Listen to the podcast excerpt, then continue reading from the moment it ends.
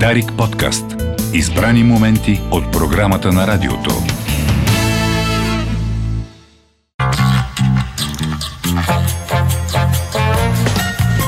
Анализирай това.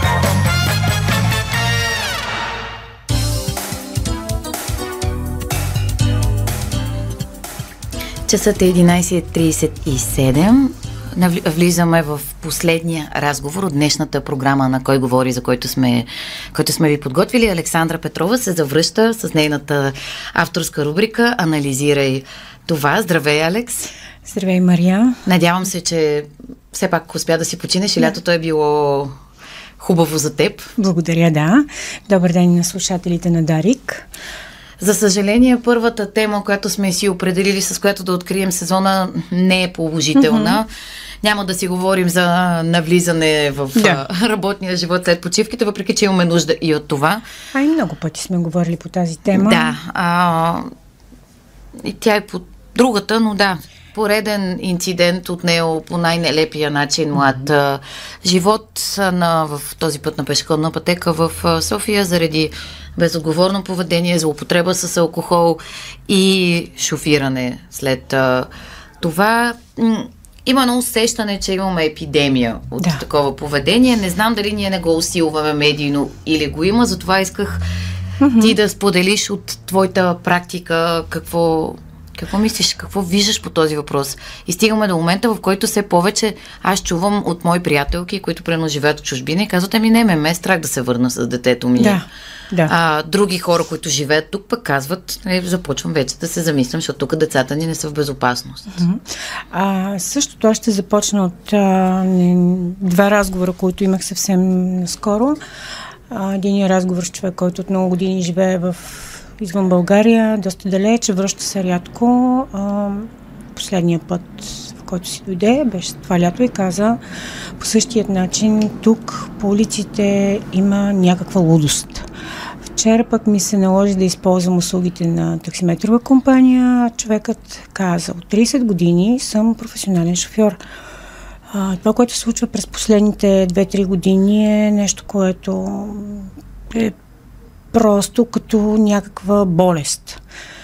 А, не мога да цитирам точните му думи, нецензурни са за този час, но човека така си сподели всички болки по отношение на това колко различно е в момента от гледна точка на неговия дълъг професионален стаж в тази област. Така че, както ти каза, имаме епидемия и тя е много логична, за съжаление, и затова се говори толкова много. Затова всъщност ние все по-често ставаме свидетели или потерпевши от това, което става на пътя.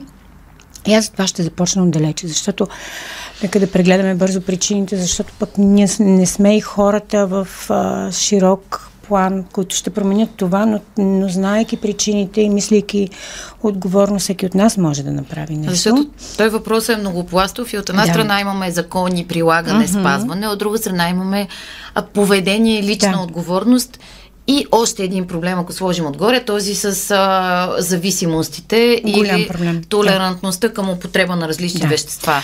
Така че надали ще можем да обхванем всичко. Mm-hmm. А, има си част, която разбира се е за експертите, за хората, които трябва да... да. А, а, законотворците и тези, които прилагат законите, но много неща има и вътре в нас, за съжаление. Така е, като, като хора.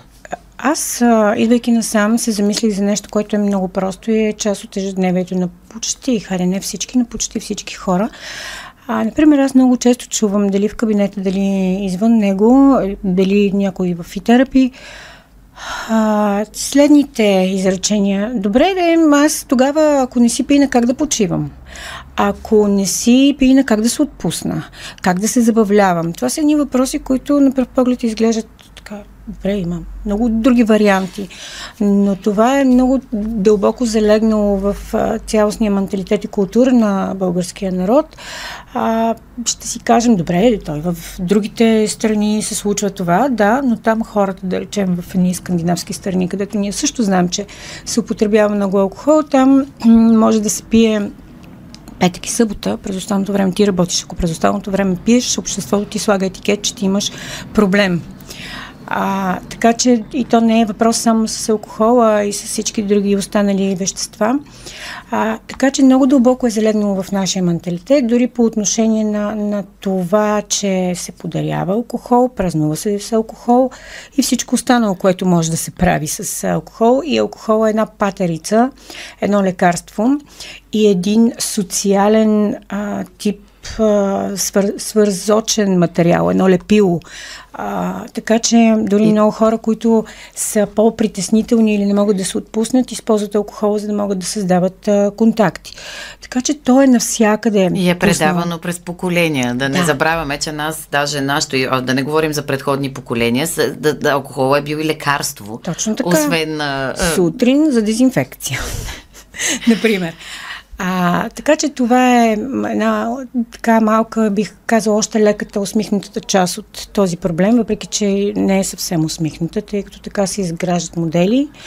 А, много деца са свидетели на алкохолни зависимости и проблеми при родителите си, след което те самите поколения след поколения ги попиват и препредават, така че въз основа на това няма и критичност по отношение на а, количеството, което човек може да пие. Да не говорим, че е много юнашко и обект на голяма гордост кой колко носи и кой какво е изконсумирал, с което след това може да има така много а, широко разпространени разкази в малките общности а, за геройства и смешни ситуации, което между другото е изключително заразно, защото а, дори например в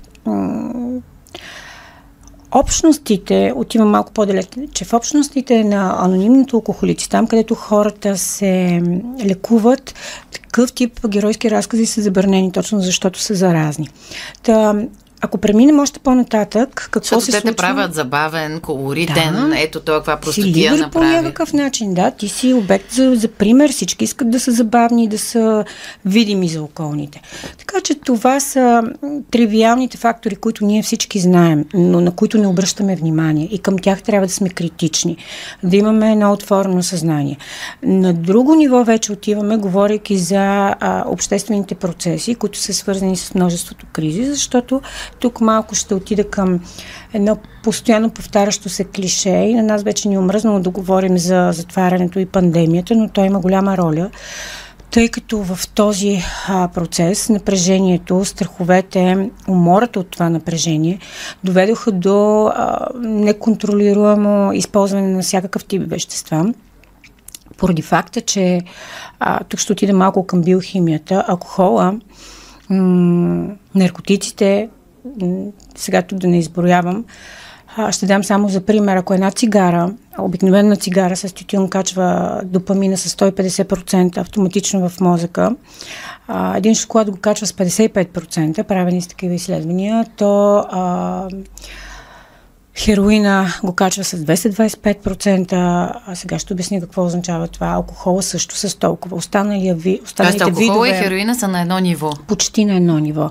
Алкохола... Те, не случайно се казва, че зависимостта към двете е сходно да. тежка си. Да. Отказването от Всъщност алкохола алкохол. като, като а, вещество, което прави зависимост на едно от най-трудните за обоздаване а, и за лекуване. Така че, а, а пък вече отивайки към другите наркотици, които използват много често хората, там вече отиваме на 1000% качване, качване автоматично нивото на допамин. Стимулантите имаш мозък. Предвид. Да, ами кокаин и всичко mm-hmm. останало.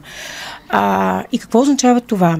а, че в момента, в който човек вече има алкохол в кръвта, допамина се е качил. Допамина е това биохимично вещество, което води до удовлетворение, мотивация, смелост. Съответно, ние си говорим за моториката, как на човек му се забавят движенията, когнитивната сфера, която става много по-дезориентирана и не може на време човек да действа и да се координира. Но лошото, освен всичко това, което ние знаем, е, че в крайна сметка а, качената мотивация, липсата на контрол над импулсите и вярата, че всъщност аз мога много, когато съм пинал, защото то това идва автоматично. Не случайно хората тогава започват да говорят много, да се уважават много, да имат велики идеи, да, да смятат, че са способни на много или в обратната посока тръгват едни много гневни процеси. Така че всичко това е на а, неконтролируема а, така маса от поведения, импулси, а, биохимия, която не може да се контролира изобщо в този момент, а, решения, които също дори околните трудно могат да контролират и всичко това, когато се качи зад волана, а, който държат ръцете, а нашите ръце са мозъка изнесен навън и съответно те се управляват не от това какво си мисля, а от това какво става с моята биохимия. А, в крайна сметка човек става, т.е. той управлява оръжие за масово унищожение. Така че, а, мислейки тръгвайки от там, колко много зависимости има и колко ние сме склонни да ги покриваме и да не обръщаме внимание. Да ги нормализираме. Да, и, и те са а, на практика един механизъм отключен поради множеството кризи, в които влиза и отделният човек, и обществото, а, ние трябва да знаем, че около нас потенциално ходят много такива хора, като този от случая преди няколко дни. А, там има, извинявай, ще да. си позволя един въпрос. Там има един друг елемент, който а, реферира точно към прикриването и към нормализирането. Много а, критики и присъди чухме и за жената, до, а, която се е качила в неговата кола заедно с а, а, детето си, неговата приятелка. Нейните думи са ми, той изглеждаше адекватен. Да. Да.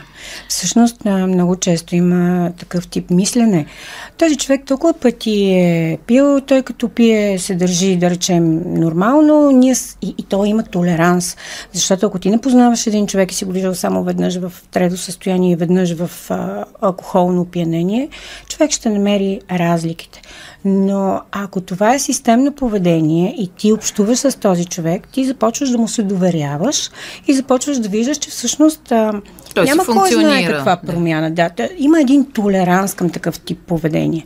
Особено ако то е непроменливо и държи на едно ниво. Така че а, всъщност ние говорихме и за менталитета, за културата, като цяло има един толеранс. Да не говорим, че много често такъв тип хора те не могат да бъдат спряни.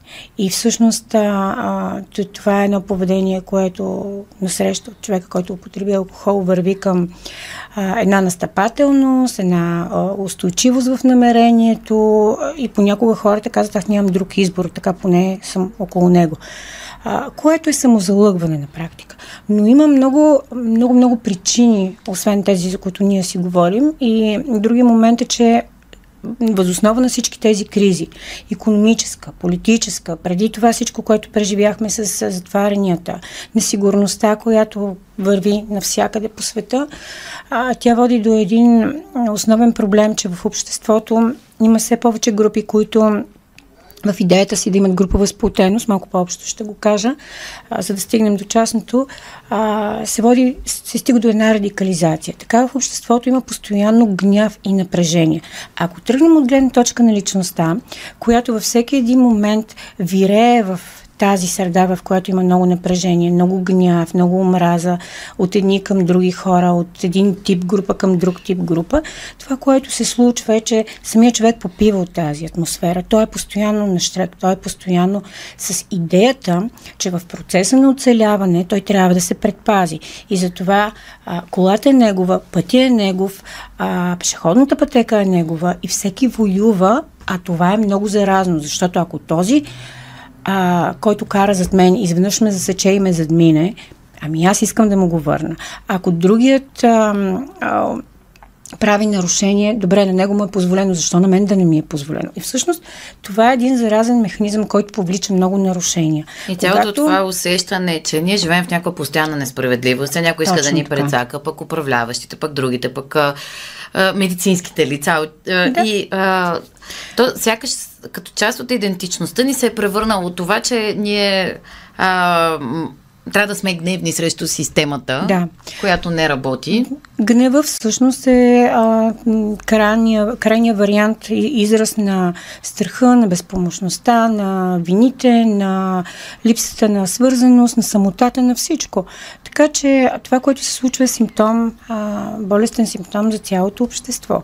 И ти много хубаво каза, ние като че ли сме свикнали постоянно да има несправедливост. Когато има несправедливост, ние искаме да си отвоюваме. Когато я отвоюваме, ние разширяваме границите, дори на пътното платно, с нарушенията или с това, че ако другия си позволява, значи и аз мога да си позволя. И когато границите са разширени, много трудно след това се а, привеждат към тяхната норма, защото разширяването на границата е вид предизвикателство, то е възнаграждение за мозъка, дори така, ако си говорим. Така че имаме много сериозен проблем. Въпреки, че е тотално криво разбрано, защото да. ние действаме на индивидуално ниво, а не като общност. Именно. Гледах снимките вчера от протеста а, на мястото, където е убито момчето, ученик в първа английска гимназия. А, нали, тази безкрайно тъжна група хора, които излъчват безсилие, защото това се случва толкова вече да. често. А, как, и затова се чудя, нали, всъщност има много хора, които не са съгласни с това нещо, но те или ние се чувстват безсилни да mm-hmm. а, противодействат на деструктивните процеси. Да, така е, защото всъщност, както много хора казват, вървейки по улицата, шофирайки, аз не знам откъде какво може да ме върхлети и всеки е безсилен в тази ситуация. А, и, и всъщност, както си вървиме по пътя на, на причините, има и друг един много важен момент – а, в нашето общество има изключително много хора, които имат а, дали личностови разстройства, дали друг тип психични заболявания и ние това също, също го неглижираме. Неглижираме го и когато а, човек е в работна обстановка и когато около нас а, много често се казва тежък характер, труден характер и всъщност и по отношение на това не се взимат никакви мерки. Така че ако един човек а, да речем има личностово разстройство, няма добро поддържане на, т.е. задръжка на импулсите, има проблеми в работна среда или в лична среда. Всичко това нагнетява до такава степен напрежението, че а, много хора са склонни в тази конфигурация, която обяснявам, да изкарват именно гнева и напрежението си през шофирането. И това е също много страшно.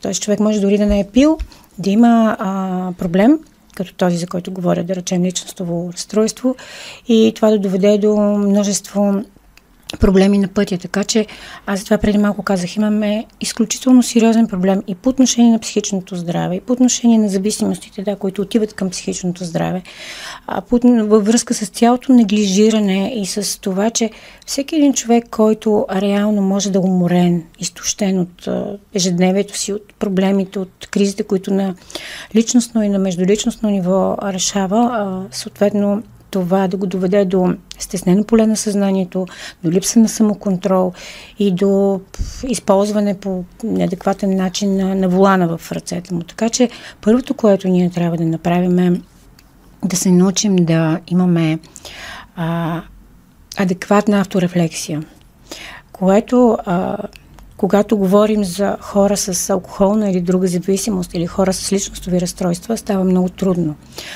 А, и там и близките им не могат да им въздействат. Така че, а, ако излезем извън тези проблеми, всеки един от нас може да има много стабилна авторефлексия и да, да знае, днес съм изморен, в момента съм изнервен, а, в момента а, искам да излезна да се забавлявам, значи няма да си взема колата. Ако съм изнервен или съм уморен, ако съм с тази кола, аз трябва да внимавам. И а, както има израз много стар, очите трябва да са ми на четири. А, всъщност авторефлексията е много важен елемент, за да можем ние да предотвратяваме грешки. Затова имаме и друга поговорка или израз по-скоро в български язик. Лошото ни идва само. Защото когато аз съм изморен и не, не го, т.е. не го а, идентифицирам в себе си, а, тогава мога да направя друг проблем ето с колата, съответно ще създам проблеми на цялото семейство или на моите близки и всъщност наистина лошото ни идва само. С това, когато на нас ни се случва нещо негативно или се усещаме, че сме в а, негативен период като цяло, тогава трябва да сме много внимателни. Всеки един от нас може да направи това.